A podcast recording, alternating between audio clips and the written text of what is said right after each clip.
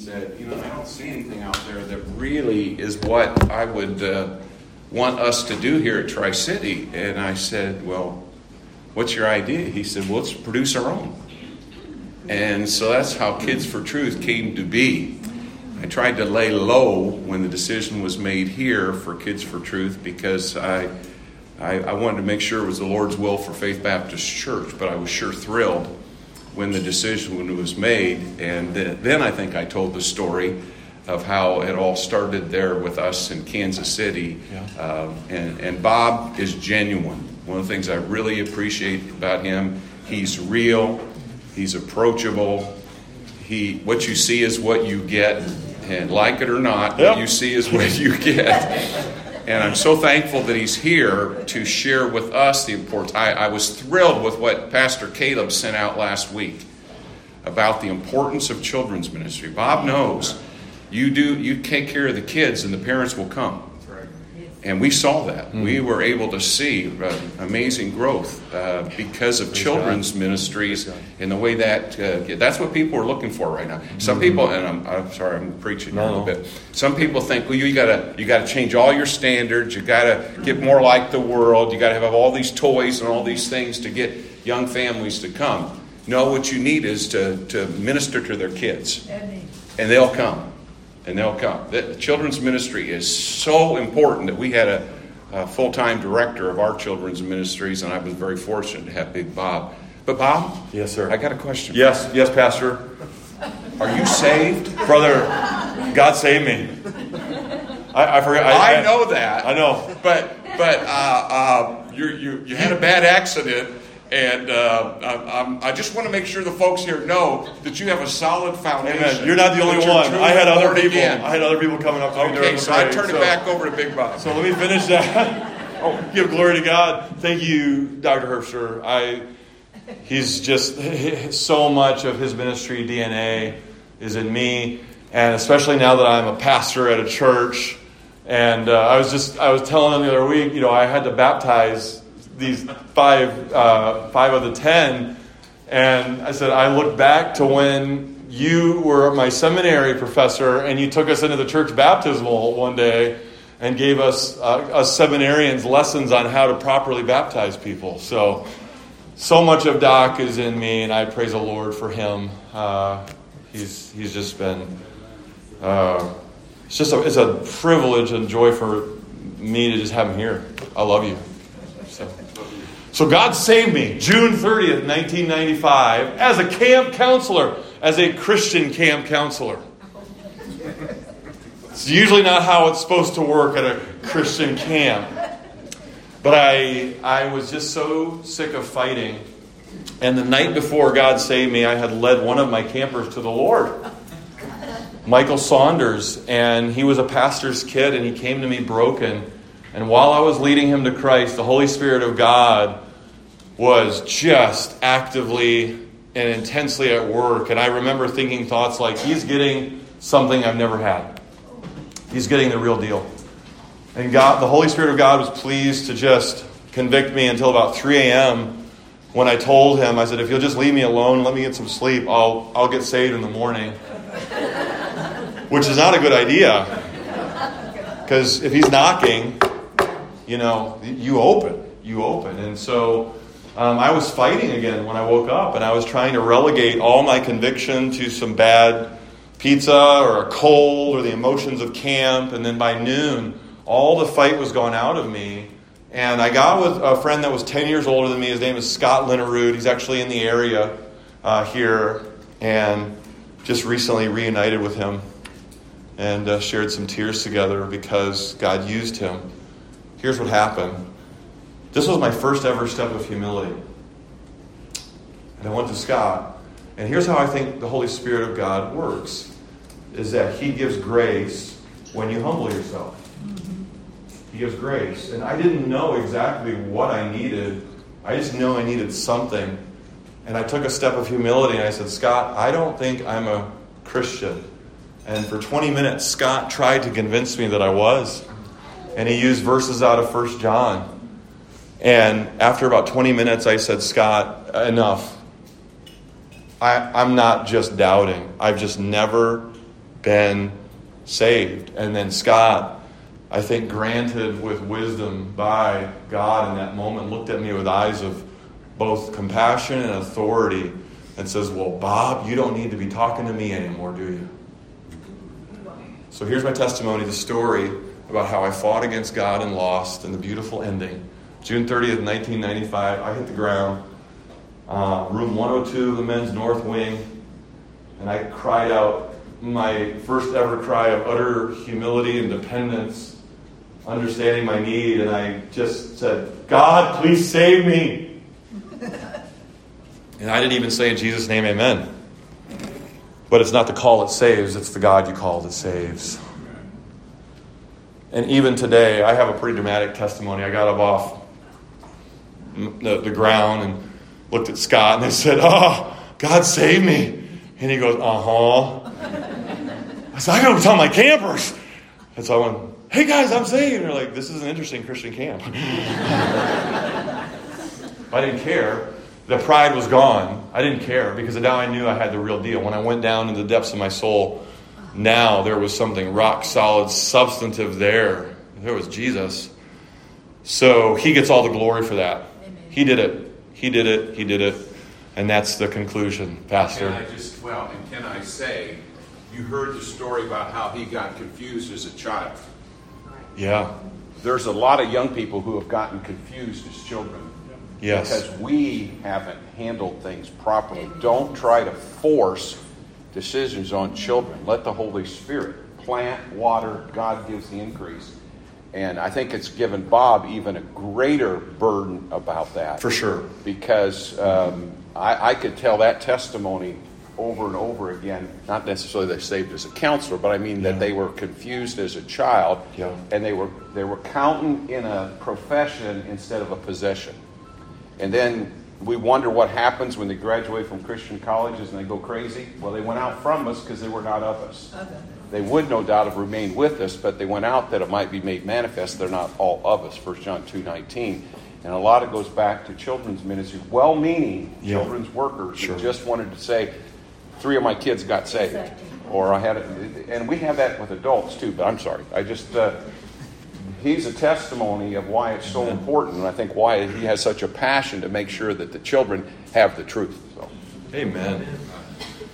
So I'm going to just read some scriptures that you all know uh, before I get into this PowerPoint. And this this PowerPoint is going to be a little bit more academically demanding, but I think there's going to be a blessing there for you. I'm going to do my best. 2 Timothy 3:16, if you know it, quote it with me. All scripture is given by inspiration of God and is profitable for doctrine, for reproof, for correction, for instruction in righteousness. When you hear the word doctrine, some of you automatically kind of turn off. And it's like, that's boring. Doctrine. We don't need doctrine. No, doctrine is what we just were spending time in in Psalm 78. It's those parables, it's those dark sayings of old. It's that set of teachings that leads us to God, to faith in God. But there's a verse that's often um, neglected. And it's right above it. Right above verse 16. And I just want us to think a few little thoughts before we hop into the PowerPoint. And I think this is a great, great New Testament verse. When you're trying to root why you do what you do in children's ministry and you're trying to think God's thoughts after Him in children's ministry, here's a great New Testament verse 15.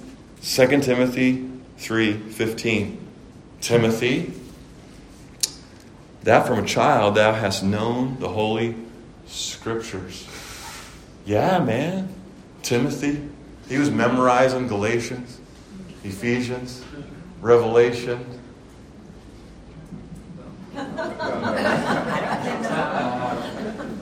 What did he have? The old scriptures. he had the Torah. The Torah probably would have been magnified over the other two parts of the Hebrew Bible. The Torah, Genesis, Exodus, Leviticus, Numbers, Deuteronomy, books of Moses. We, we would refer to them as the books of the law. or the Pentateuch. You know what that means, Pentateuch? Five, Penta, Toque. This uh, stocking cap they wear in Canada. Five toques, eh? No. The Pentateuch. Um, he would have that. That would have been, that probably would have been priority in his world. He would have had the prophets, Isaiah, Ezekiel. He would have had the writings, Psalms, Proverbs. And now look at what Paul says under divine inspiration about those scriptures. This is beautiful, folks. And this really should color your whole idea of the scriptures because I think so many folks view the Bible this way. Well, the Old Testament was God's plan A, didn't pan out real well. New Testament was God's plan B, that's doing okay. No, Jesus is the lamb slain from the foundation of the world. Amen. The Old Testament is God's story of how he was going to bless all nations through one nation. Did it ever occur to you that nothing ever occurred to God? Verse 15, and that from a child thou hast known the Holy Scriptures, which are able to make thee wise unto salvation. How? Through faith. So, folks, the Old Testament stories that we bring into our junior church and our Sunday school lessons, it's not it's not to be like go and be like Moses, go and be like Noah, go and be like Abraham. No, folks, God has made it so certain that everybody except Jesus is not Jesus. All of those guys have massive warts and faults and flaws. There's only one serpent crusher. All those other guys were just serpent kickers. and they pointed to, they pointed to the ultimate promised nation blesser, Jesus. And so in Luke 22, Jesus is talking to the Pharisees and he says, Search the scriptures because in them you think you have eternal life. And he says, And it's them, it's the scriptures which testify of me. And then he makes the audacious claim How are you going to believe me if you don't believe Moses? Because Moses wrote about me. So, no matter where you land in Scripture, let's get all the way back to Jesus. Amen? Amen. All right. Now, let's get into this, man. And this is, folks, this is secret hidden knowledge. Because I, I, I, do not have any formal connections with Kids for Truth anymore. You know that, right? Like I'm not, I'm not there. I gave it away. All right. Some people think, well, Big Bob, you make like two million dollars? No, we gave Kids for Truth to regular Baptist press because dealing with Baptists is difficult. and the unburdening the gracious unburdening that happened that glorious day. Yes, RBP. Here it is. Here's my baby. Yes, and they've taken it, and now um, they, by God's grace, over I believe over 1,100 churches are using it worldwide. And I was just on the phone with Marina last night, and she thinks another 90 churches are going to start up this coming fall. So praise God for this. But what you're going to get is something I have not talked about for over 10 years.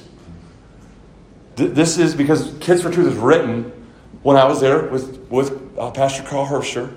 It started in 1999 on pieces of cardstock. And then it graduated to four color printing.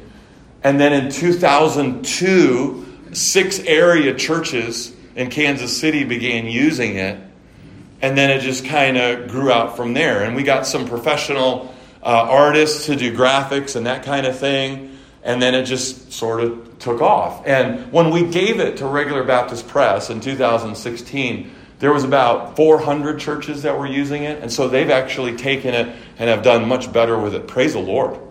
And just a little side note, I am uh, with with the gracious thumbs up of RBP they've allowed me to begin, uh, well, we're almost at the finish line, um, of publishing a digital Chinese version Amen. of Kids for Truth. And I was recently on the phone with some Chinese pastors that have connections. And, and we were kind of like pounding our chest saying, Yeah, Kids for Truth is in 1,100 churches here in the States. And he says, Do you know, brother, when this goes live, it will be in a thousand churches overnight in China. So, can you please pray that God would uh, bless our little feeble efforts and help Chinese believers to get a, a, a firmer doctrinal backbone? But what I'm going to cover is really the DNA of how and why it was written. Okay? So here I am with Doc Herbster, you know, big church, all right? Pretty intimidating 12, 1,300 folks. A lot of kids come into church. And, you know, you go down to the Christian bookstore, and it's like children's ministry curriculum is like cotton candy. You know, it's expensive and fluffy, right? It's not filling. And so I had this revelation one day, and I thought, wait a second. Kids are not a new thing. like great, trusted saints and pastors of old, they had to answer this question What do we do with kids in our church? And over and over and over again, it led me back to one idea, one practice, and one word, and that word is catechism. And so, what is catechism? My goal is to convince you that catechism should be used in all Bible believing churches, and that it is a shame, pity, and heinous mistake that we are not currently doing so. So I just want to be very clear after having parked here, read the Bible, read what church history has done, that this is a, like, we're in good company, folks. And just, just at the outset, Kids for Truth really is a catechism at heart. That's what it is. It's a 21st century catechism. So here's my testimony concerning catechisms. I heartily echo Tom Nettles' words concerning catechism. It is spiritually refreshing to meditate on the phrases of the responses and investigate the scriptures used to develop those responses. That exercise has been as helpful in my personal theological education as any other uh, spiritual practice. What catechism is not? Well, catechism, dad joke, dad joke coming at you. Catechism is not a large, deep crack in a mountain where you toss kitties. Thank you, courtesy. Laugh right here. Bless you, sister. May there be rewards. Catechism, when you hear that as a Baptist, like you automatically have whoa, whoa, whoa, whoa, whoa. No, Bob. Like you're you have visions of guys in long flowing robes waving smoke bombs, right? You know, it's like we don't do that. We don't do that. And I would say catechism is not an outdated practice that is worthless to the church. What is catechism? Origin of the word. The word catechism derives from the Greek word katekeo, which is actually found in several places in Scripture. The most familiar is Luke 1 4, where Luke explains why he wrote his gospel, that thou mightest know the certainty of those things wherein thou hast been katekeo, instructed. Like many Greek words, katekeo is put together from two words. In this case, kata, meaning down toward, and ekeo, meaning to sound. Katekeo is to sound down. And here's how you do it you sound down with a question, and then you listen for the response. So, you as a children's minister, whether you work in Kids for Truth or not, part of your role is to sound down in order to instruct, to know where you need to go. It's like the battle cruiser in the ocean using sonar. What's the battle cruiser doing? Sending down ping, ping, and then listening. Now, may I suggest, when you're asking a question to a child, that you don't lead them and, and, and you know be nodding your head and make it a simple yes or no question and so now you see that jesus he rose from the dead right Uh-huh. And you know that by rising from the dead, he won the victory over sin, right? Uh-huh. You know, no, I don't think that's the kind of question. I think, hey, what was Jesus doing when he suffered on the cross? And then you listen. You ask open ended, subjective questions, and then you listen. And based on your listening, you know where to direct, you know how to instruct. So, what is catechism? Well, here's Zachariah Ursinus. And based on if their name sounds like an antibiotic, you know they're really important in church history. so, he actually contributed to the Heidelberg Catechism, and he defines catechism this way Catecheo means, more properly, however, to teach the first principles and rudiments of some particular doctrine as applied to the doctrine of the church. And whenever you see the word doctrine, I think you should just think set of teachings. Set of teachings. As applied to the set of teachings of the church and is understood when thus used, it means to teach the first principles of the Christian religion, in which case it occurs in Luke 1 4, Acts 18 25, Galatians 6 6. Those are the three verses where catecheo is actually used. The dictionary definition of catechism is oral instruction a manual for catechizing, specifically a summary of religious doctrine, often in the form of questions and answers. Catechism can refer both to a method of instruction, question and answer, and the content of the instruction itself. Example of a catechism Q&A. Here's question and answer number 3 of 114 from the Baptist Catechism, also called Keach's Catechism. Anybody ever read through Keach's Catechism? Hey, homework. This is this is great. What's the name of this church? Pastor? Faith. No, say Faith. Faith. Baptist. That's what I was looking for. Y'all are Baptists.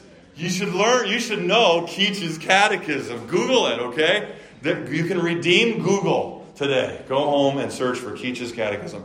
All right, how may we know there is a God? Answer. And, and, and, and when I read this, just think about the beautiful little gold nugget that is attached directly to scriptures.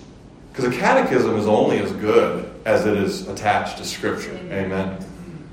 We don't want a Pharisaical, man made, man centered catechism. We want a catechism that looks at what all of Scripture says about a certain topic distills it down into beautiful diamond form or gold nugget form, and then presents it in bite sized nuggets that a child can, you know, get a hold of. How may we know there's a God? The light of nature and man and the works of God plainly declare there is a God. Proof text. But his word and spirit do it fully and effectually for the salvation of sinners. Man, that's good preaching. That is all. There's a whole bunch of meaty, rock solid truth. And so, back in 1997, 1998, when I began this, what I did, folks, I got those big, like five inch binders, those three ring binders. You ever seen them? They're like big, thick ones are for your taxes. And, and Pastor, I, I'm going to confess some sin here, brother. I probably spent a lot of money on our, our, our Tri City copier machine. I'm serious. I probably printed six, seven, eight hundred pages worth of. Cr- yeah, I know. I know. Here, not there. but, but you know, creeds, confessions, catechisms, and I'm just, I'm immersed in these things. And I'm thinking, you know what would be good is to really refine them, boil them down in the 12 themes. And so what I did is I had probably six or seven of these books with all these old catechisms. And then I started assembling the questions and answers under one of those 12 themes. And then further from there, I started thinking, you know what would be great? Is if I could get a top 10 if I could get a top 10, but man, some of these, some of these Q&A, like they're I can't throw them away because they're just so good, but I can get a top 10 plus a bunch of bonus ones, okay? And then I began to think, you know what would be awesome is if we could tier this for different ages. So we could start when they're real little and just in very, very seminal form, you know, seed form, teach that answer. And then two years later, pack some more truth onto it. And then two years later, even some more expand. And then by the time they're in fifth and sixth grade, have a, a, a fuller answer that their brain can handle, line upon line, truth upon truth, precept upon precept.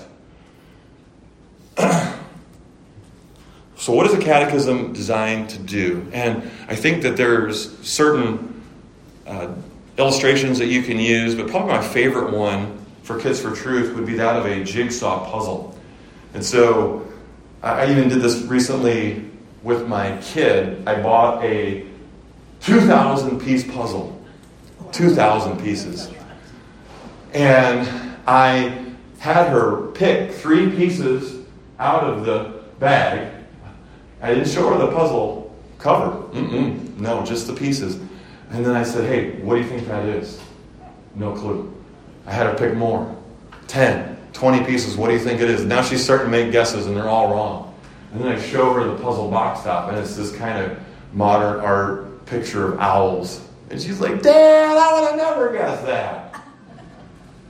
So, what Kids for Truth is, folks, is a theological puzzle box top. So that when kids are in church, when kids are in Sunday school, and they get a puzzle piece, it's not this disjointed thing. It's not just this, okay, we got a principle today we're going to live out of here. No, it connects. It all weaves together as a beautiful tapestry. Do we really buy into it? That if you slice any page on this Bible, it bleeds Jesus. He's there. He's in the DNA of it. I mean, the, the, the, the, the gospel preached. By the way, who is the gospel first preached to? Here, oh. This, folks, you're not going to get this probably. Adam and Eve. Adam and Eve. Wrong. Dude! You're, you can't do this, man. You, you, you have the cheat you have the cheat codes. All right, come up here. All right, come here, come here, come here. Confidence. Satan. Whoa. He's right. The gospel is first preached to the devil, probably within earshot. Probably within earshot of Adam and Eve, but what does God promise in the proto evangel? He says, I'm going to send the man through the line of the woman, and he, you're going to bruise his heel, but while you're bruising his heel, he's going to crush your head. There it is. Genesis. The first 11 chapters of the book are the problem, and the rest of the book is God's solution. It all works together. 66 books of the Bible written over a period of about 1,600 years by 50 or more different authors with 68,000 plus cross references, interweaving back and forth, always agreeing about its most prime, uh, uh, primary topic, which is Jesus Christ, the promise of the Messiah. And so, what is, what is Kids for Truth seeking to do? It's seeking to be kind of that puzzle box top. Or seeking to be kind of that coloring book where you're defining the lines, you're defining those teachings, and then as they become more familiar with biblical theology and the surveys of the books, that they're able to color in and color inside those lines, not outside those lines, because progressive Christianity is coming your way. By the way, how many has anybody in here had any kind of uh, dialogue with a progressive Christian? Okay, I'm, just, I'm going to step out here for just a second. This is where your kids are going to be living for the next 10 or 15, 20 years, maybe more. And it's, it's awful. Progressive Christianity is straight off the walls of hell. It is, it is John Tetzel with the indulgence, only he's not charging for it. He's just handing them out like candy, like poison toxic candy. And you need to be aware of it because what they do is they stay close to the Bible, but they twist and mangle its meaning. And they have a false Christ. They cherry pick the Bible. That's, that's, that's coming your way. And so the value in something like Kids for Truth is you get this kind of broad bird's eye perspective of what the Bible is all about and what is right and what is wrong, what is true. The key word is foundation. Thomas Watson, great Puritan, said to preach and not to catechize is to build without foundation. Matthew Henry, the great commentator, said, By these forms of sound words, the main principles of Christianity, which lie scattered in the Scripture, are collected and brought together.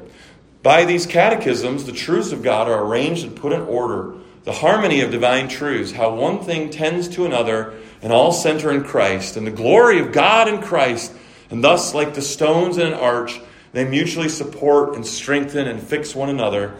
By these catechisms, the truths of God are brought down to the capacity of young ones.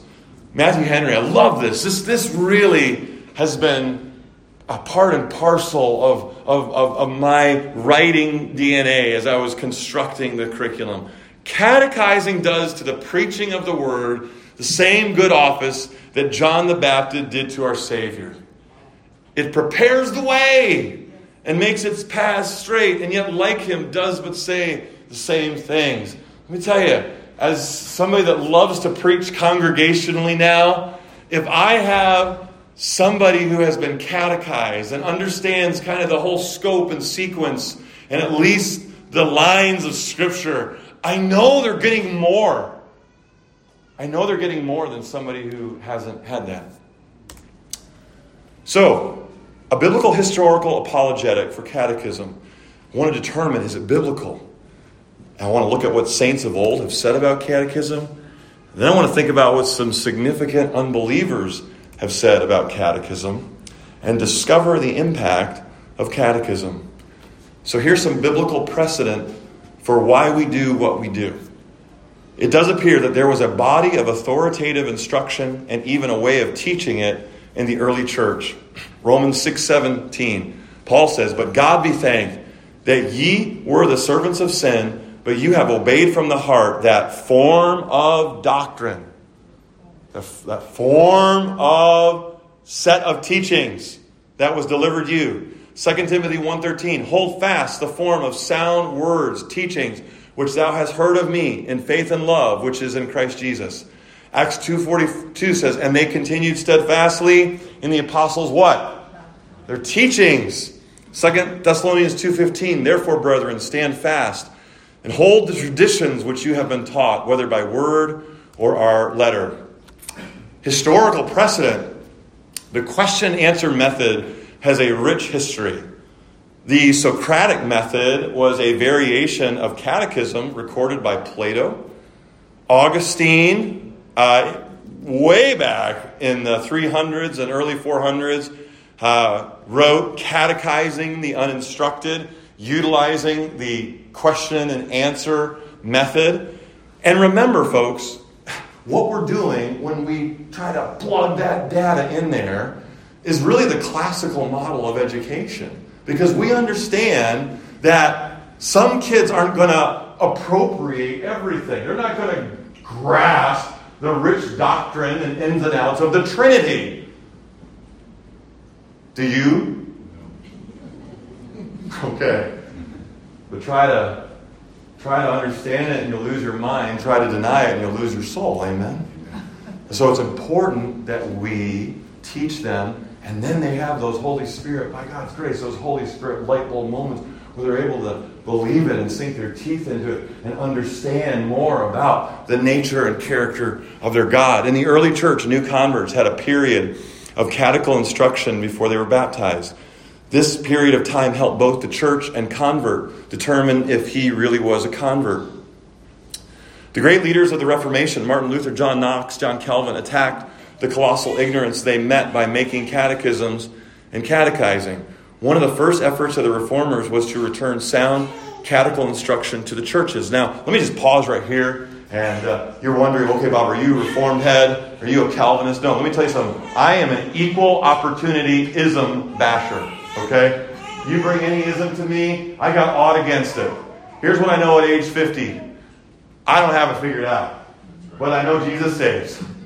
And I know that He saves through the preaching of the perfect life, the sacrificial death, and the resurrection.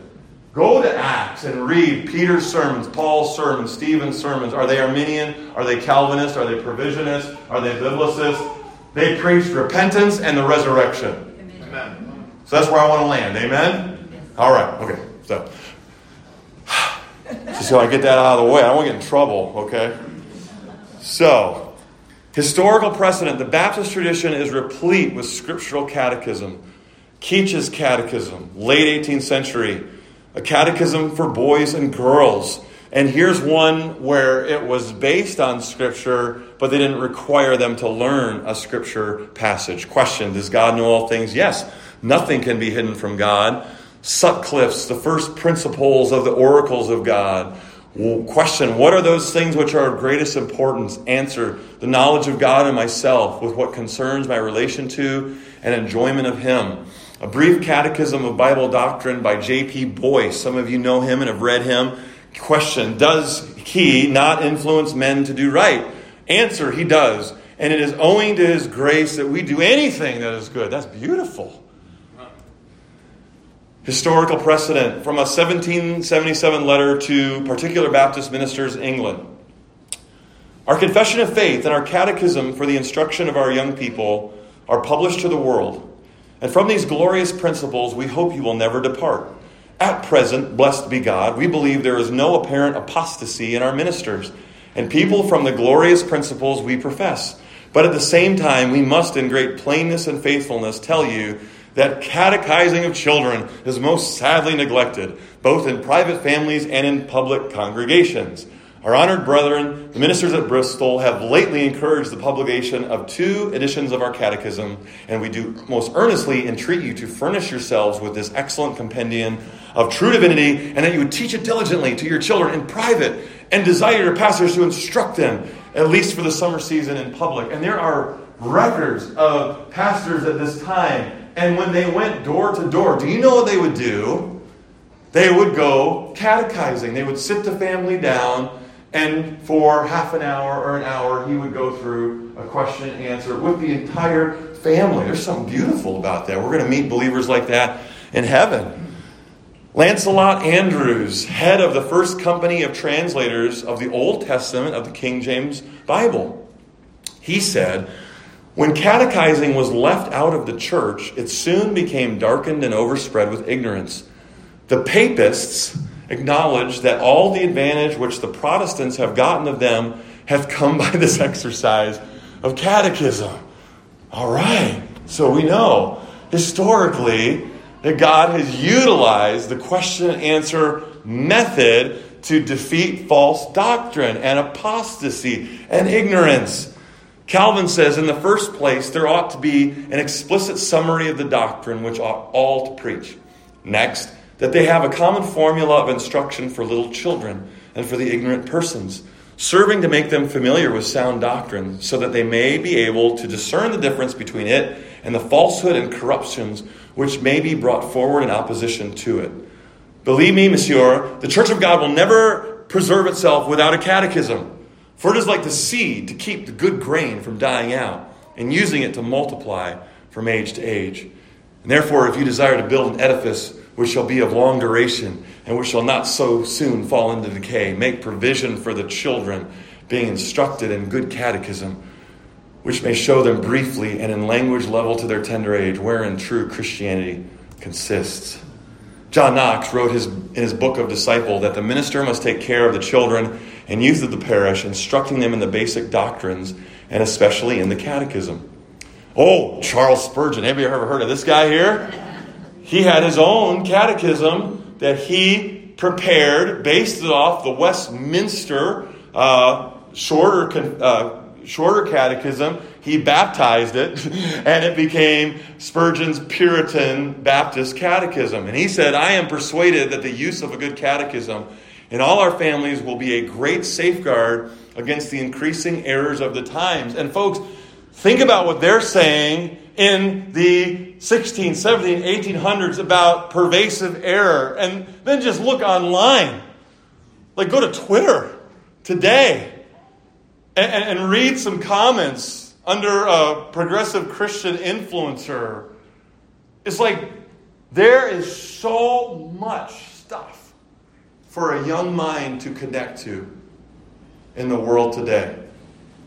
And social media, social media is an infection, man. And I tell the kids, look, you can either connect yourself, you can connect yourself to the God of the Word by humbly reading this book in faith, or you can connect yourself to forces and beings that hate our God and want to destroy you by believing lies. I mean, we're in a, we're in a warfare. Like, and it's just in your face in 2023 like never before. We wrestle not against flesh and blood. We're, we're, we're wrestling against spiritual wickedness in high places, against the darkness of this, this world that's influencing. That's influencing. And how does it influence? I believe it influences when you connect yourself by believing a lie. John Murray, what was looked on as a necessary and beneficial practice by the early church and by the reformers has now fallen into such disuse among Christian people that very few seem to have any understanding or appreciation of the subject. I'm going to just keep going because there's a couple that I really want to get to. B.B. Warfield, anybody ever heard of this guy? B.B. Warfield, all right. It is worthwhile to be a shorter catechism boy. They grow up to be men. And better than that, they are exceedingly apt to be grow to be men of God. And then here's some voices uh, outside the church. Julian the Apostate so feared the effectiveness of catechism that he closed all Christian schools and places of public literature and forbade the instructing of youth, primarily because he feared the question and answer method of instruction. At the Council of Trent, the Church of Rome said the heretics, and by the way, that'd be you and me if it's the Council of Trent. That, yeah, yeah, we're the heretics. They have chiefly made use of catechisms to corrupt the minds of Christians, teaching them that salvation is through Christ alone. All in with Jesus, no works, just Jesus. That's the difference, by the way, between Christianity and all other world religions. All other religions say do, and Jesus says done. Tetelestai, it is paid in full. And then I'm going to finish here. I want to get to my one of my favorite guys, J. Gresham Machen. Oh, what a powerhouse in church history. And uh, he, he shared some of his journals that he had found when he was a little boy. And you look at this giant of the faith and you look at what was his foundation. And he says, Popley gave me two catechisms. This is how he spelled them and probably about four or five years old when he's writing this. One little one and one big one. Just like Arliss and I study some of them every day, and Carrie hears me. I have learned a good deal since you heard me last. It is very lonesome without you and Tom, your loving Gresham. Arlie dissected a beetle and let me see him do it, and I like it very much. I have finished Matthew and nearly finished Mark. And then I am going to begin at the very beginning of the whole Bible. Arlie said over his catechism and made only one mistake. It seems to me that on Sunday I can never get enough off my catechism. I like it so much, and Popley always hears me on Sunday and sometimes in the week. You know that little book I told you about in my other letter and read some it every morning and I learn one of the little verses by heart and then I find out where they are in the Bible and Carrie looks them out in the revised version and I like it very much and do it very often. It seems to me that Sundays get nicer and nicer because Popley reads me in Pilgrim's Progress and here's me my catechism. And I like it very much. You know what this is a great illustration of? It's a great illustration of you spending your affections on something that has a return. You know, when you are a kid and you give three, four hours to Netflix and then two or three hours to a first person shooter video game, there's no return on those affections. You've just you've just spent that on things that actually steal your heart away from God. But here's Gresham. I like to play hook and ladder very much and build up houses and play that they catch on fire. because he's a boy. and I like it very much and do it very much. I read in that little book so much that I forget to tear off my calendar. I like it so much. And then Cotton Mather, the Puritan, says, if you will be at pains to instruct them, and it is, folks, it's work. What we do in children's ministry is not simple. Look, I have about 80, 90 Slavic kids that I'm teaching in junior church every Sunday down. And I have an hour with them. And I leave that hour and I'm like ready for a nap, an epic nap. I feel like I've just finished uh, a, a, overtime week.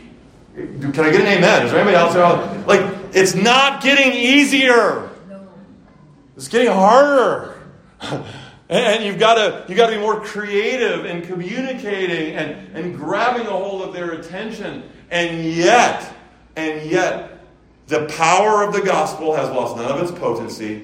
The sweetness of a relationship with Christ has lost none of its joy. And we have something that the world just simply can't offer in Christ and accessing Him through truth, through doctrine. He's looking for people to worship Him in spirit and in truth. If you will be at pains to instruct them in the interlocutory way of teaching, that's catechism, you have the experience of all ages to make you hope that vast will be the consequence, vast the advantage. And I'm going to just close right there because I see that I'm over, and I will turn it back over to Pastor Phelps. Bless you. We do. Thank you, Bob. We're going to take a break, and uh, what time is it? It's 11.05. So we'll, we'll go at 15 again. We'll come back in at 15 after the hour, and that will be time for our Q&A. So that's what these stools this whole time have been for. You pre-submitted some. As time allows, maybe we can take some from the floor as well. Jordan's going to be the interviewer, and Bob and I will be the interviewees. Uh, but uh, take a break here and then come back together again at 15 after the hour. Thank you.